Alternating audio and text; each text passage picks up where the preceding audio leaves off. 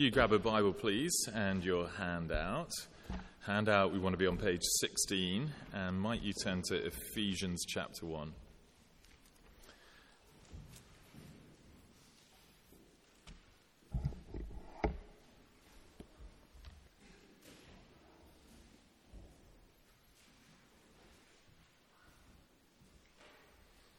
Well done for persevering through the marathon. It is, uh, these things are always quite hard work mentally to keep going, to keep tracking, but our prayer is always that they bear fruit in a whole lifetime of enjoyment of God through the Lord Jesus, love of His Word, and therefore in service of Him, and uh, bear fruit that lasts into eternity. So, well done for the, the slog, and I hope and pray that it all bears fruit in your life. I'm going to read from Ephesians 1, verses 3 to 14 as we start.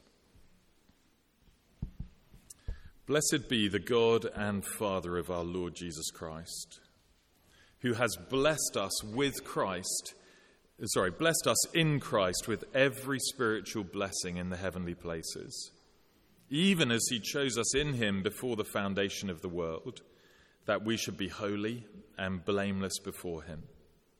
In love, he predestined us for adoption to himself as sons through Jesus Christ, according to the purpose of his will to the praise of his glorious grace with which he has blessed us in the beloved. In him we have redemption through his blood, the forgiveness of our trespasses according to the riches of his grace, which he lavished upon us in all wisdom and insight, making known to us the mystery of his will, according to his purpose, which he set forth in Christ as a plan for the fullness of time to unite all things in Him, things in heaven and things on earth. In Him we have obtained an inheritance, having been predestined according to the purpose of Him who works all things according to the counsel of His will, so that we, who were the first to hope in glory, might be to the pra- hope in Christ might be to the praise of His glory. In him you also, when you heard the word of truth, the gospel of your salvation, and believed in him, were sealed with the promised Holy Spirit, who is the guarantee of our inheritance until we acquire possession of it to the praise of his glory. Uh, keep that open. We're not going to work through it in detail, but we'll refer back to it as we go. It's not a bad place to start. Okay, we're going to start with you guys doing some stuff in groups. What I'm keen for you to discuss is where have we got to so far? Okay, so we said that the theme of God's kingdom can be understood as God's people. You'll remember this in God's place, living under God's rule and enjoying God's blessing. And what I'm keen for you just to discuss as you uh, sit there in your, your little clusters is where have we got to? Think of Jesus at the end of his life, his death, his resurrection, and ascension. What does plan kingdom look like at that moment when Jesus goes up to heaven? Where are we at in terms of people? Where are we at in terms of place? Where are we at in terms of rule? And where are we at in terms of blessing? And if you're thinking of God's overall plan for the world, that we saw patterned in creation uh, of God's people united in perfect relationship with one another uh, and living in God's place and enjoying unbroken relationship with God. What has, and we saw that that was going to be uh, in through the, the promise in Genesis 12, that that was going to expand out in such a way that all of the nations of the world are blessed through the son of Abraham where have we got to in the fulfillment of God's creation purposes as they were restated in the promise to Abraham and in the promise to David and in the, and in the, the promise of the serpent crusher? Do you, you see what I'm asking? Where have we got to by the end of the Gospels in God's plan for the universe?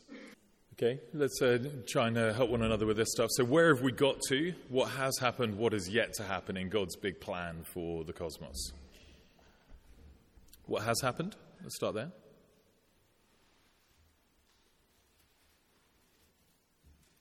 This is going excellently so far.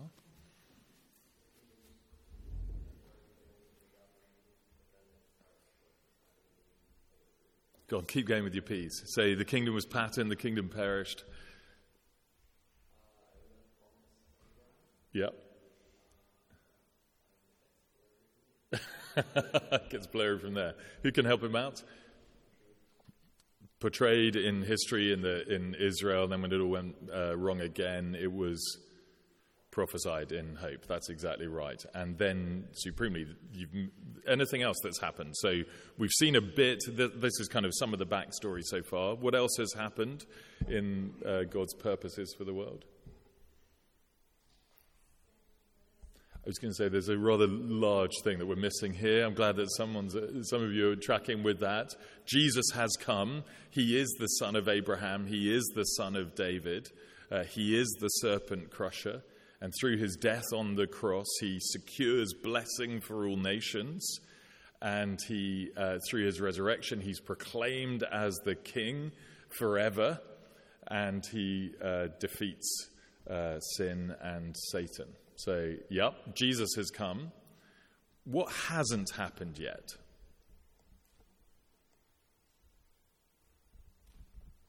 What? Yep, Pentecost hasn't happened. So, the promise of the, the, the Spirit being sent to live within you that we were promised in Ezekiel 36, that hasn't happened yet. The nations haven't come in. In fact, there aren't that many people who are in at all. If you're kind of counting at the end of the Gospels, there's,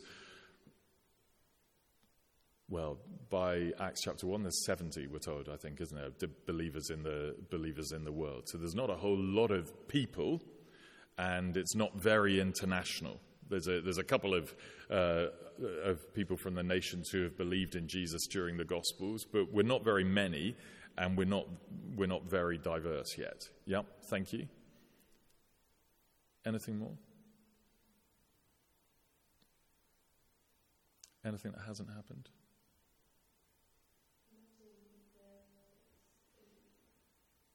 Yeah, we're a bit confused as to what place means by this stage, aren't we? Because there was the physical land of Israel in the Old Testament that was a really big deal. And then Jesus was the perfect place of God. But we're now a little bit confused because the Romans are in charge and uh, there's nations all over the place with secular leaders. And so, what does it mean for, to, for God to have a place? It certainly doesn't at this stage feel like the Garden of Eden all over again. So, we're kind of waiting for, for that to happen as well. Yeah? Any more? What about God's rule? What does that look like at the moment?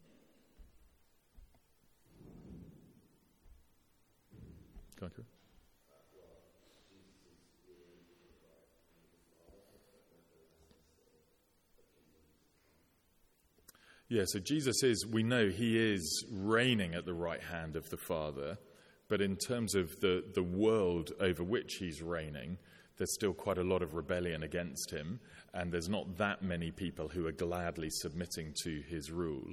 And so the final kind of uh, not victory, but the final manifestation of his supreme rule over all things when every knee bows and every tongue confesses that Jesus is Lord. That's yet to, that's yet to happen as well.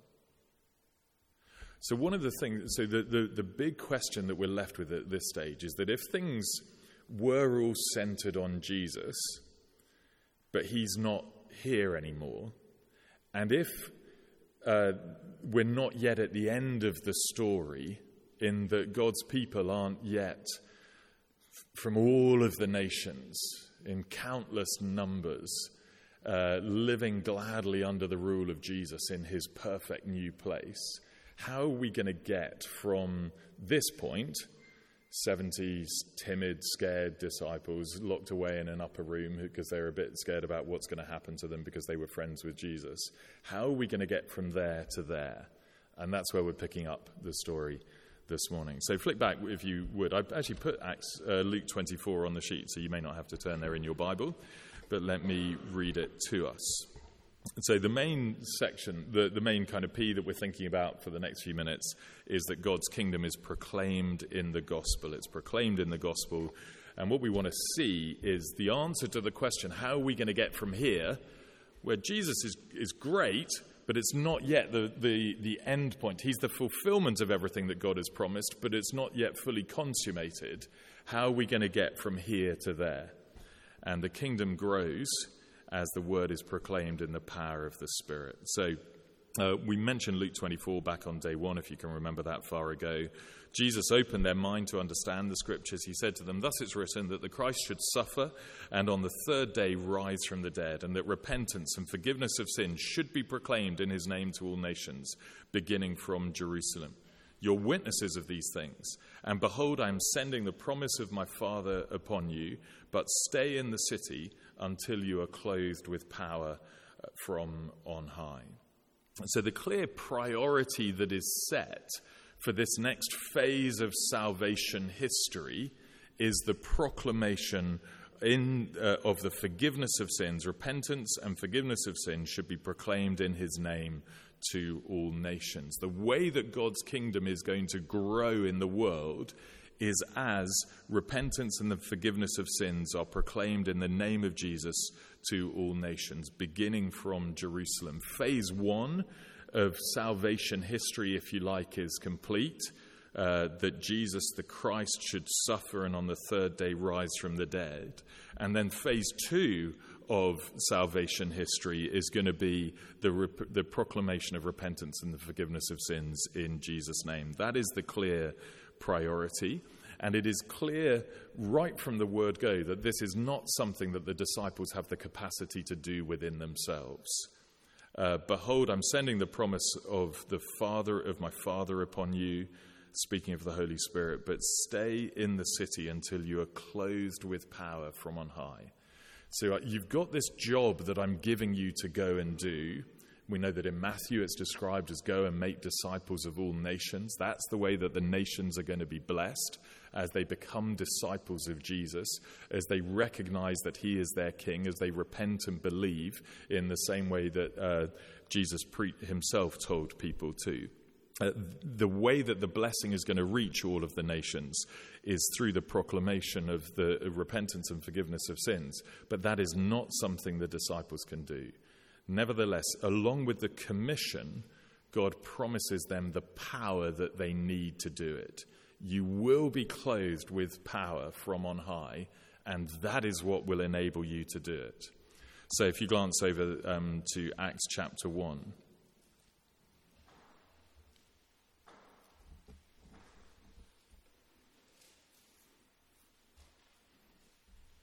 We see that the question of is this the end of the story or how's the next phase of the story going to happen was live in the minds of the disciples. So in verse 6 of Acts chapter 1, when they'd come together, they asked Jesus, Lord, will you at this time restore the kingdom to Israel?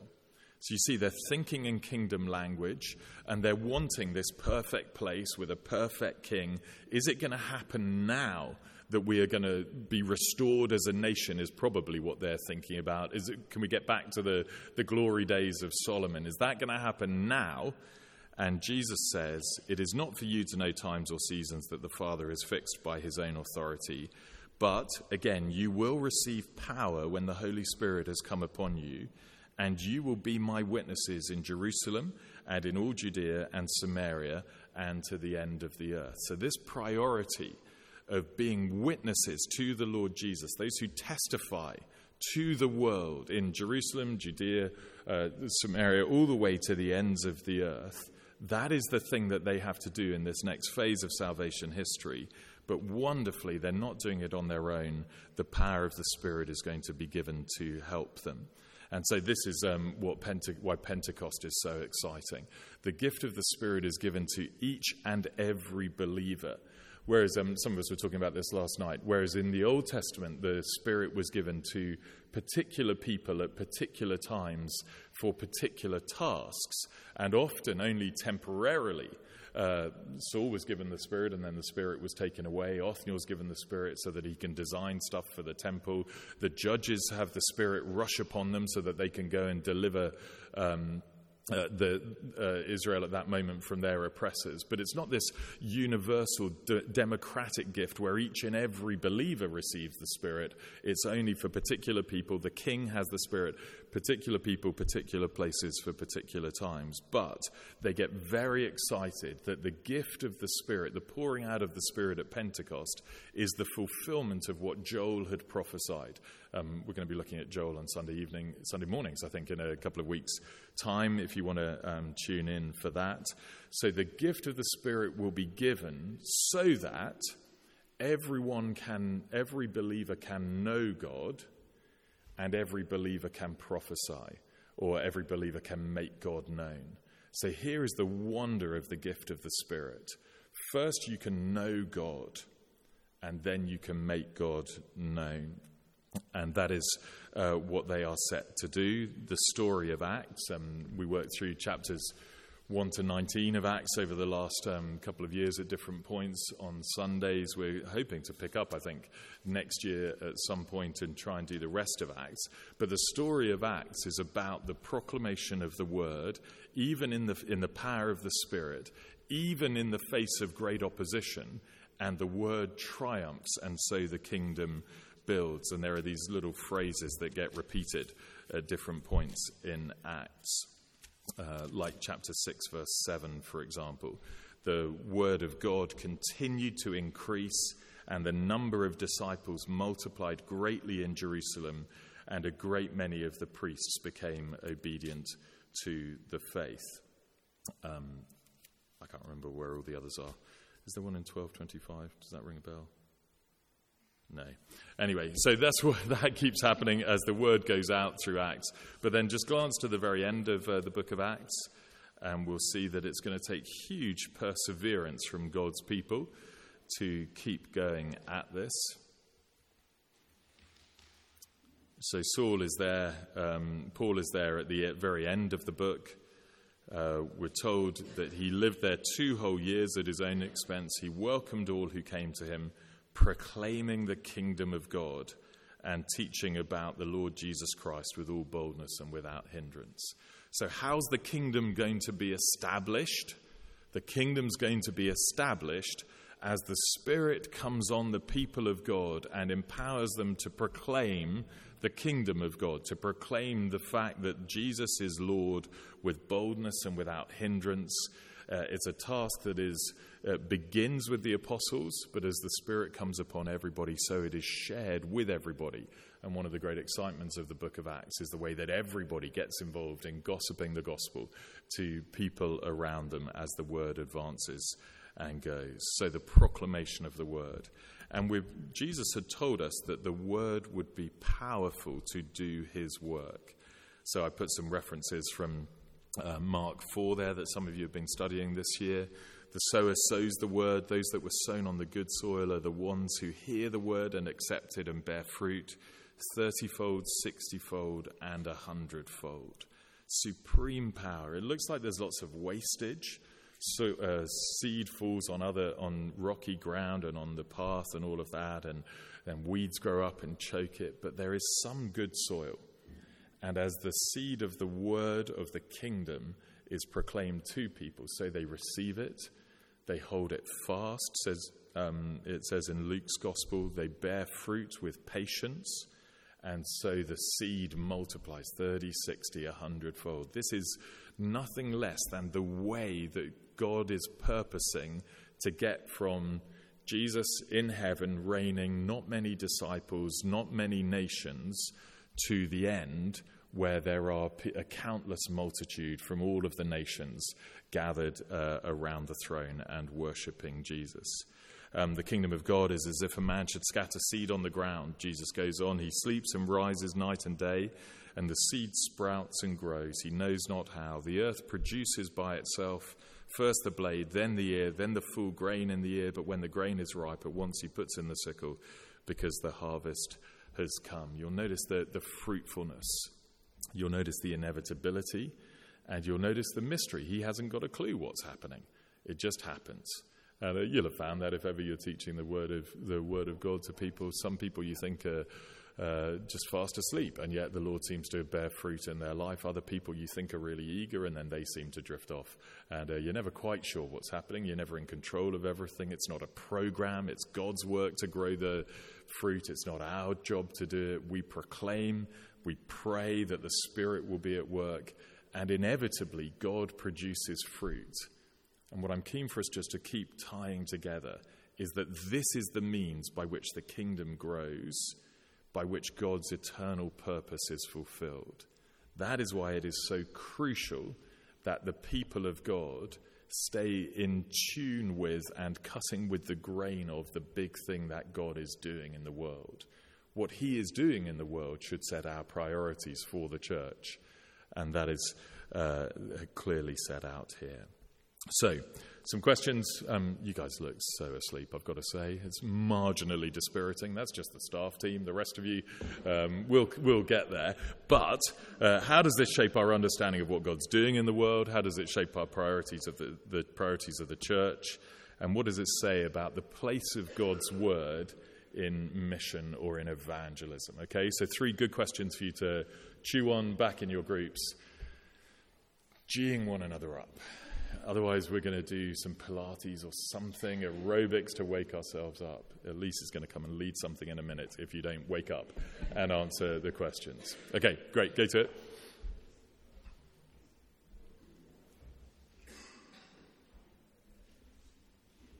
Gang, here we go. Help me with these questions then, please. What, how does this shape our understanding of what God is doing in the world today?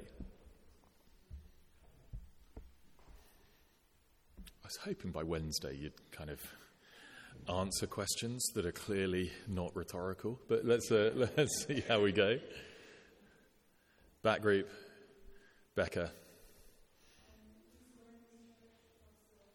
Yep, that's what he's doing. The gospel is being proclaimed all over the world and bearing fruit all over the world. That is what God is doing in the world while we wait for the return of Jesus. How does that shape, how does what God is doing in the world shape the priorities of the church?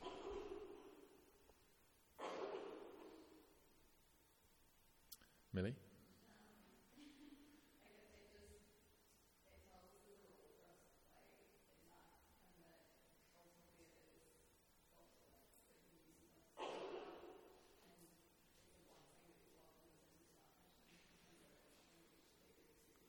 Yeah, thank you.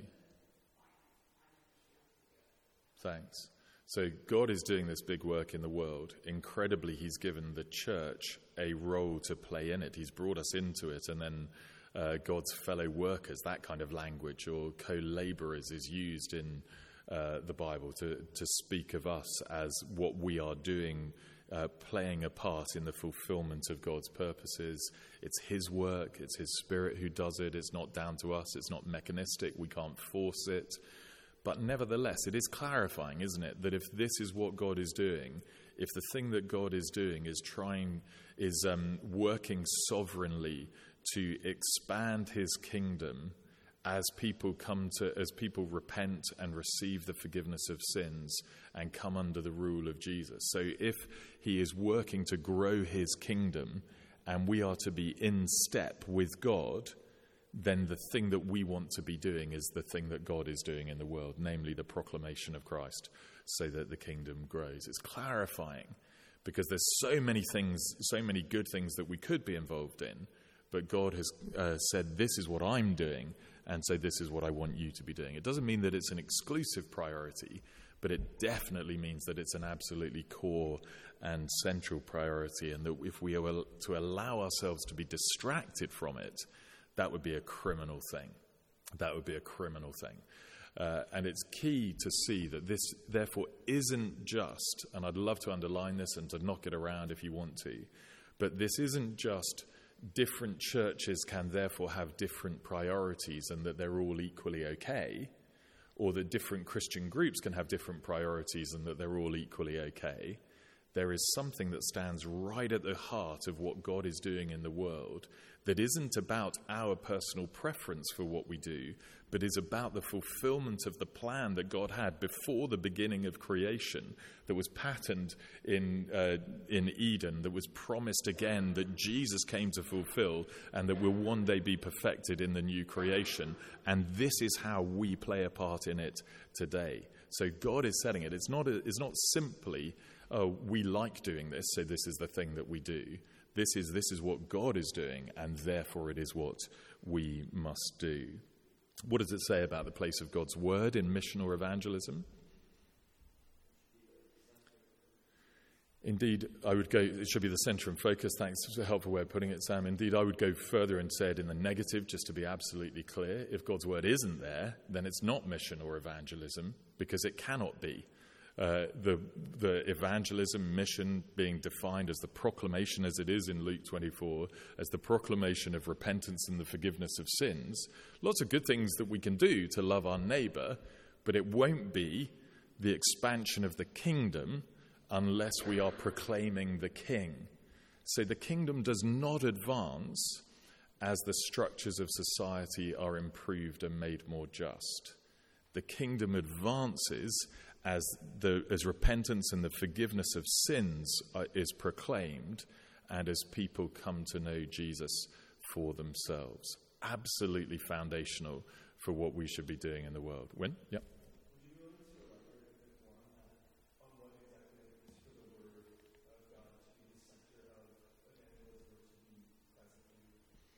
Sure what would I mean? To elaborate on, uh, if you didn't hear it, on the word needs to be the center or present in evangelism. It would mean that evangelism is declaring that Jesus is Lord from the scriptures to unbelievers.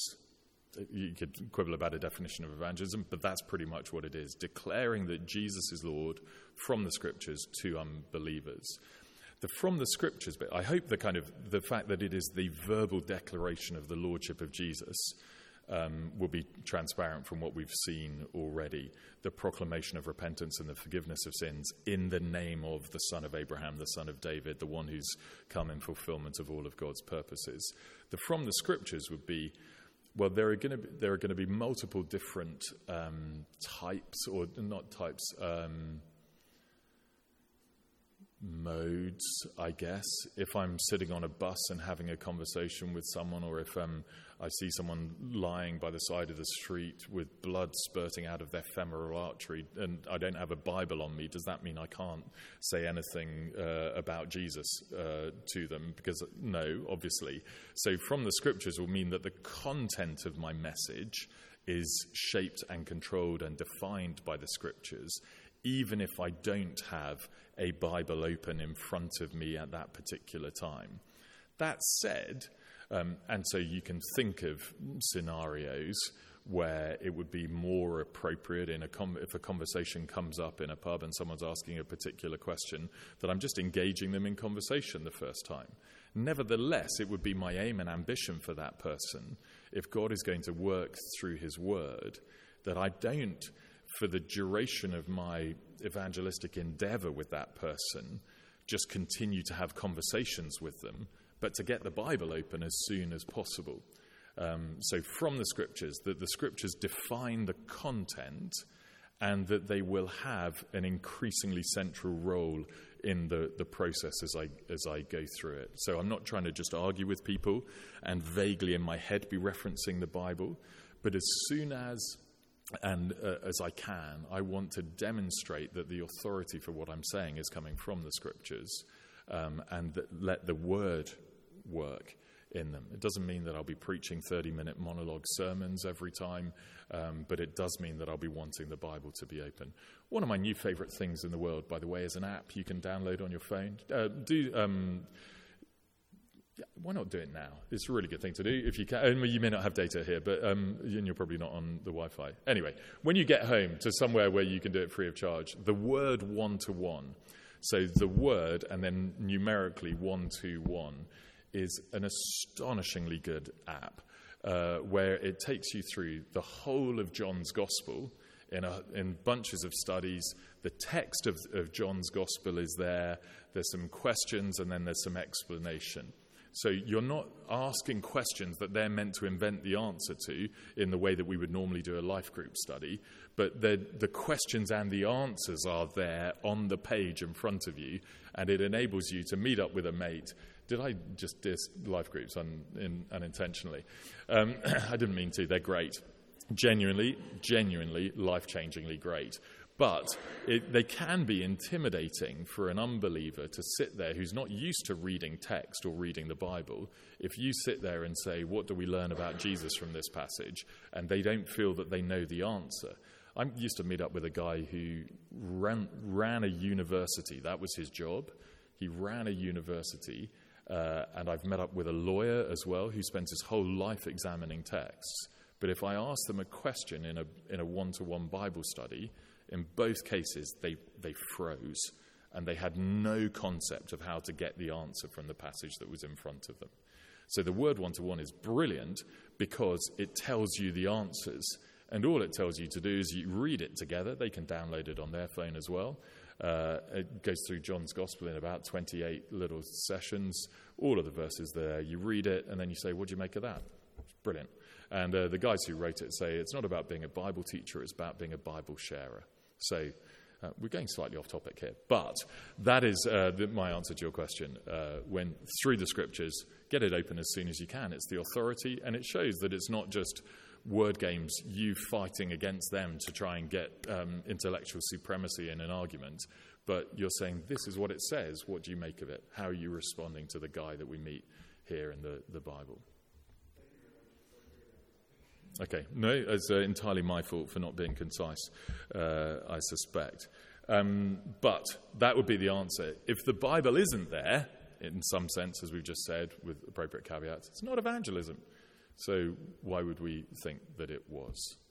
Okay, let's uh, turn over the page, please, to page 17. And just to see the same thing in a way from a, a different lens. So Colossians 1 5 to 7. Uh, so, of this you've heard before, the, the hope in heaven.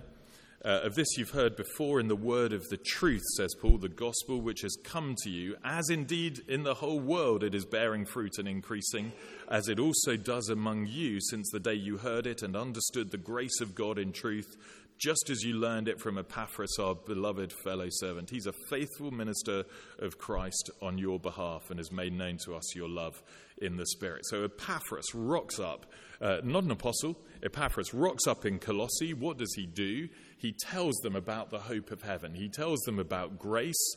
He tells them about repentance, the forgiveness of sins, about the fact that Jesus is Lord, and they came to believe it. How is that them coming to belief described theologically? Glance down to verses 12 and 13.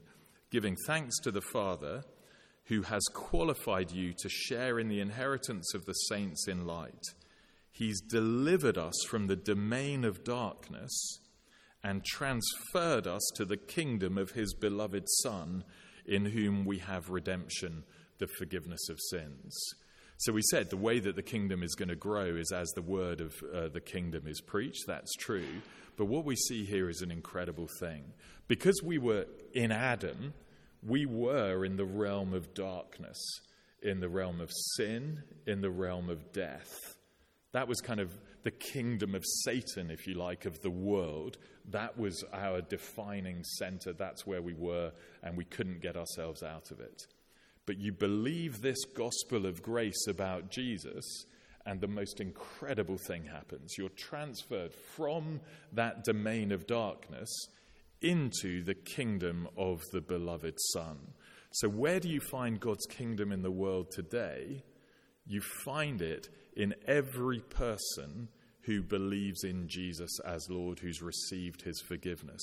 So the kingdom grows as people hear the gospel and repent and believe. So, in that sense, we are the kingdom if we have believed in Jesus. The king, Colossians entered the kingdom of the Son. And once you've been transferred from the domain of darkness into the kingdom of the Son, you never get untransferred. It's a brilliant thing. You are now secure in the kingdom of the Son.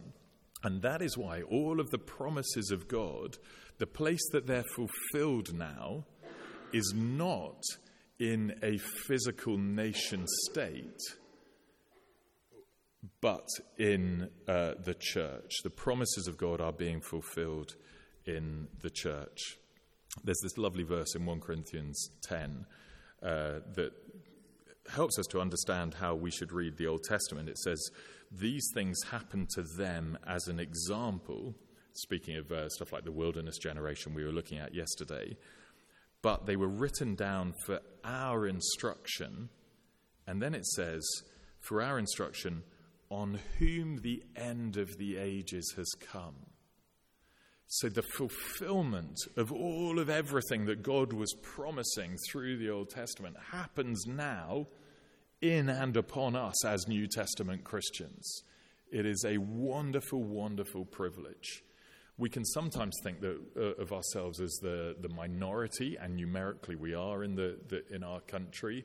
We can think that it's just a, like a private thing. Some of us happen to believe in Jesus. But what we are is the ones upon whom the fulfillment of the ages has come. We are in the kingdom that is the fulfillment of the plans that the creator of the universe has for his entire cosmos. That is where we stand. Uh, we all have our own story of how we came to know the Lord, and it's wonderful when we hear them from one another. But the big story that's going on is God's story, and wonderfully, He's reached down from heaven as you heard the gospel and pulled you into it and made you a part of the big thing that He's doing in the universe. You are in the kingdom. So, uh, we are God's people, just to run through this. Um, Revelation 1, 2 Timothy 2 12 talks about us, uh, the believers, as being uh, a kingdom. It says in 2 Timothy 2:12 that we shall reign with him. Revelation 1 6, uh, if you flick there, is again astonishing. We're, we know that we're the minority of people in our age. We feel as though we don't have much power as those who are believers. We're, we're passive recipients of uh, new bits of legislation that the government throw out that uh, blaspheme the Lord Jesus Christ. But look, to him, uh, 1 5, new paragraph in Revelation 1 on page 1028, to him who loves us and has freed us from our sins by his blood and made us a kingdom, priests to his God and Father, to him be glory and dominion forever and ever. So we are the kingdom of God, and we will reign with Jesus forevermore. As he reigns at the right hand of the Father, so we will reign with him. We are in Christ. It's one of the favorite ways that the New Testament talks about the believer, not just in his kingdom, but in him. 70 plus times in the New Testament. We're sons and heirs of God. Sons, not in the sense of um, son in the sense of heir. Um, that's why even in the, the Ephesians 1 reading that we had, it didn't, didn't say we're sons and daughters, because in the first century, because of primogeniture kind of rulings, daughters couldn't inherit. But we are made God's sons in the sense that we are heirs to his kingdom. And whether we're uh, boys or girls, we will all share in his inheritance uh, in an equal way. We are the new Israel. If you glance at um, 1 Peter 2, we said that Jesus is the true people of God. He is. Um, but then as we come to believe in him, so we become the new Israel. So in 1 Peter 2 9 and 10, it says, But you are a chosen race, a royal priesthood, a holy nation, a people for his own possession. Why has God done it? So that you may proclaim the excellencies of him who called you out of darkness into his marvelous light. Once you are not a people, but now you are God's people. Once you'd not received mercy, but now you have received mercy. So we are a chosen race, a holy nation, a royal priesthood.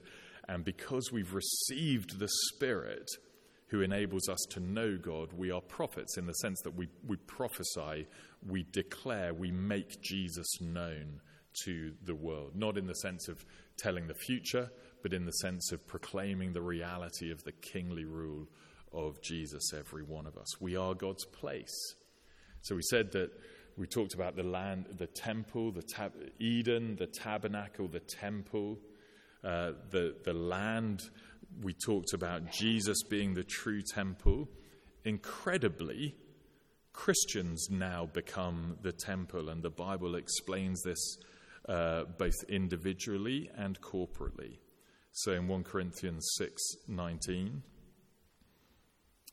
uh, when trying to encourage uh, the Corinthians to be sexually pure, Paul says of them, Or do you not know that your body is a temple of the Holy Spirit within you, whom you have from God? You're not your own, you were bought with a price, so glorify God in your body. Uh, I know we can go, oh yeah, my body's a temple thing, so that's why I uh, drink smoothies and stuff. That's not the thing that is uh, uh, in view here. Is that what you do if your body's a temple? I don't, I don't know. You know more about that than I do. But that's not what's in view here. Here, your body's a temple in the sense that God dwells within you. Jesus speaks of himself coming and making his home within us speaks of the Father dwelling within us in John 14 and 15, speaks of the Spirit residing within us. We are the temple of God. We are, in that sense, the place that people can meet with God. We are, in that sense, the place, and only in a very derivative sense, in the place that people can come for forgiveness, in that we can tell them about the one who can forgive them. Uh, and if we declare that someone's sins are forgiven, as John 20 says, they are forgiven.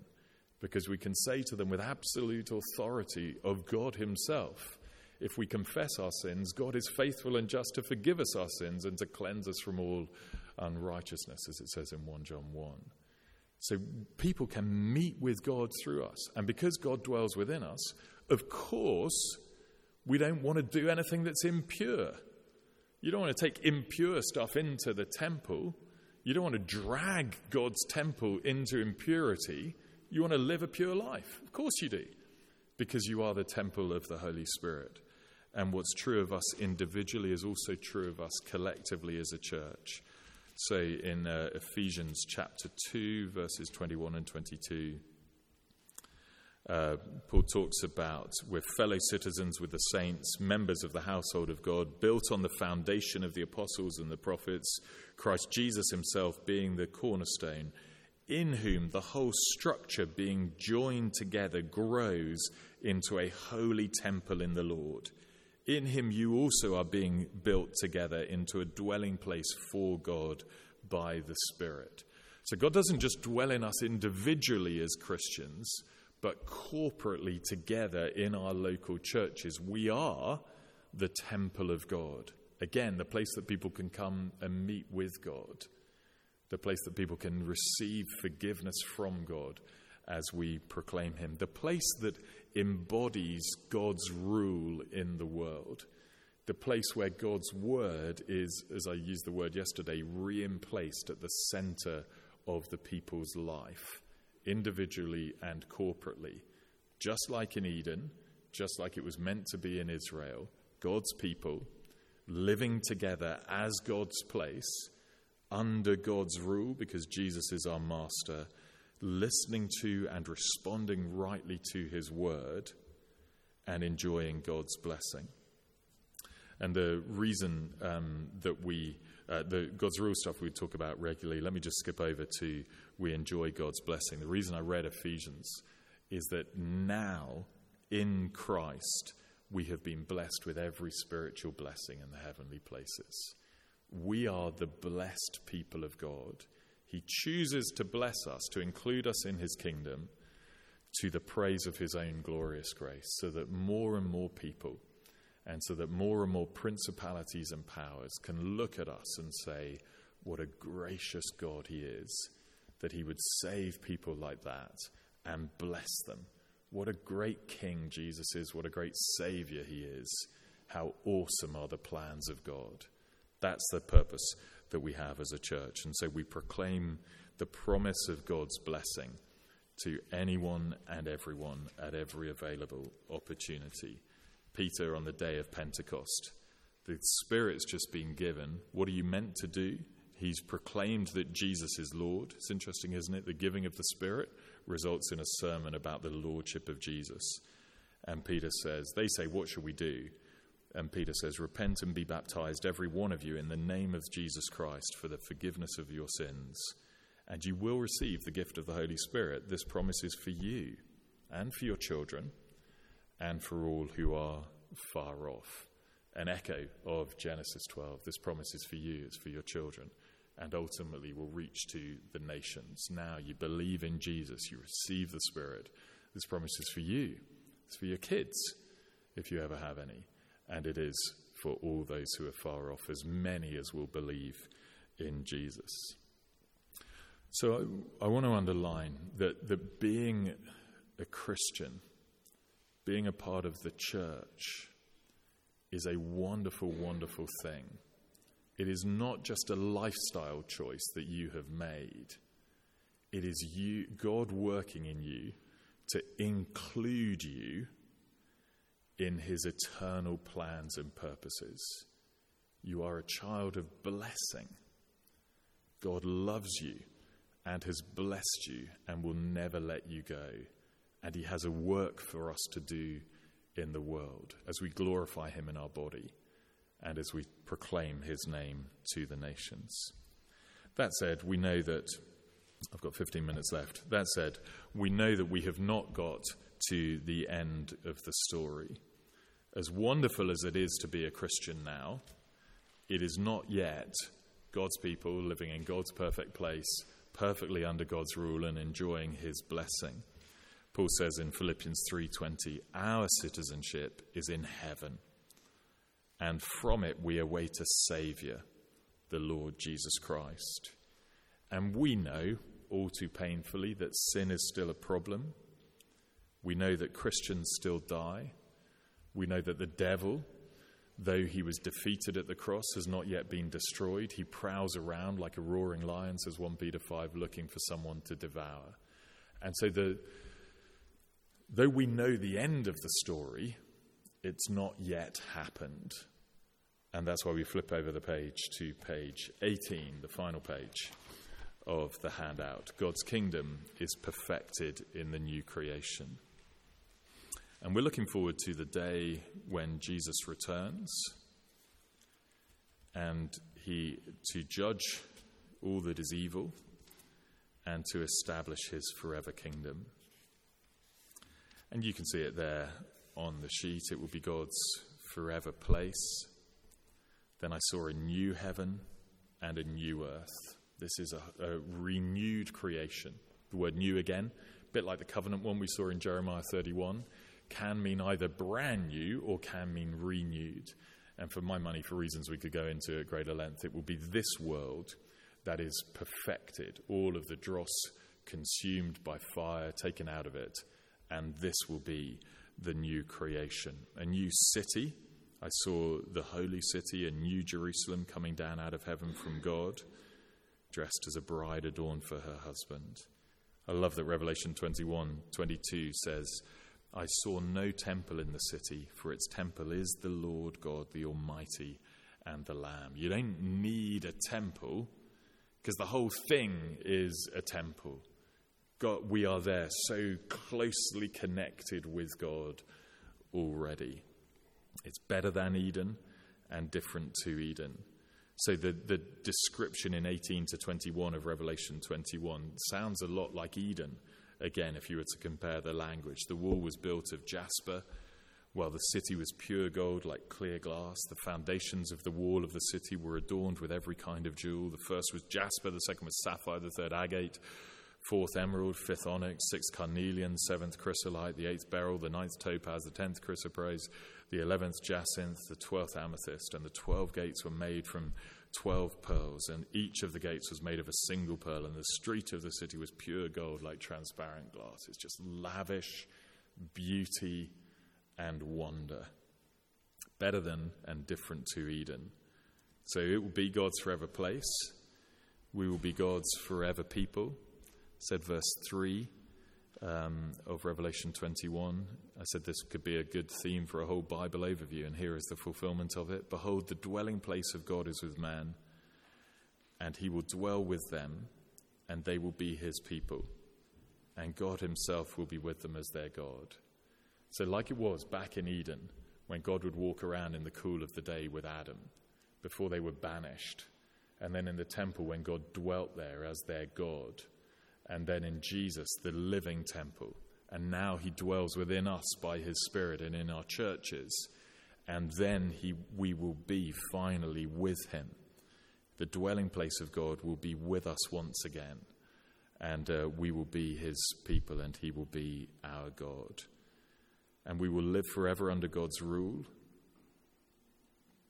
Um, so the angel, 22 verse 1, showed me the river of the water of life, bright as crystal, flowing from the throne of God and of the Lamb. Don't think of them, the, the new creation as a place of ultimate self indulgence. Jesus is still king. That would be so boring after a while. If you ever read um, Julian Barnes, The History of the World, in nine and a half chapters, he has a chapter on the new creation, uh, uh, and he uh, kind of posits this thing where you can do whatever you want to do in heaven. And uh, he runs through a bunch of stuff. So someone goes, oh, I'm going to take up sport.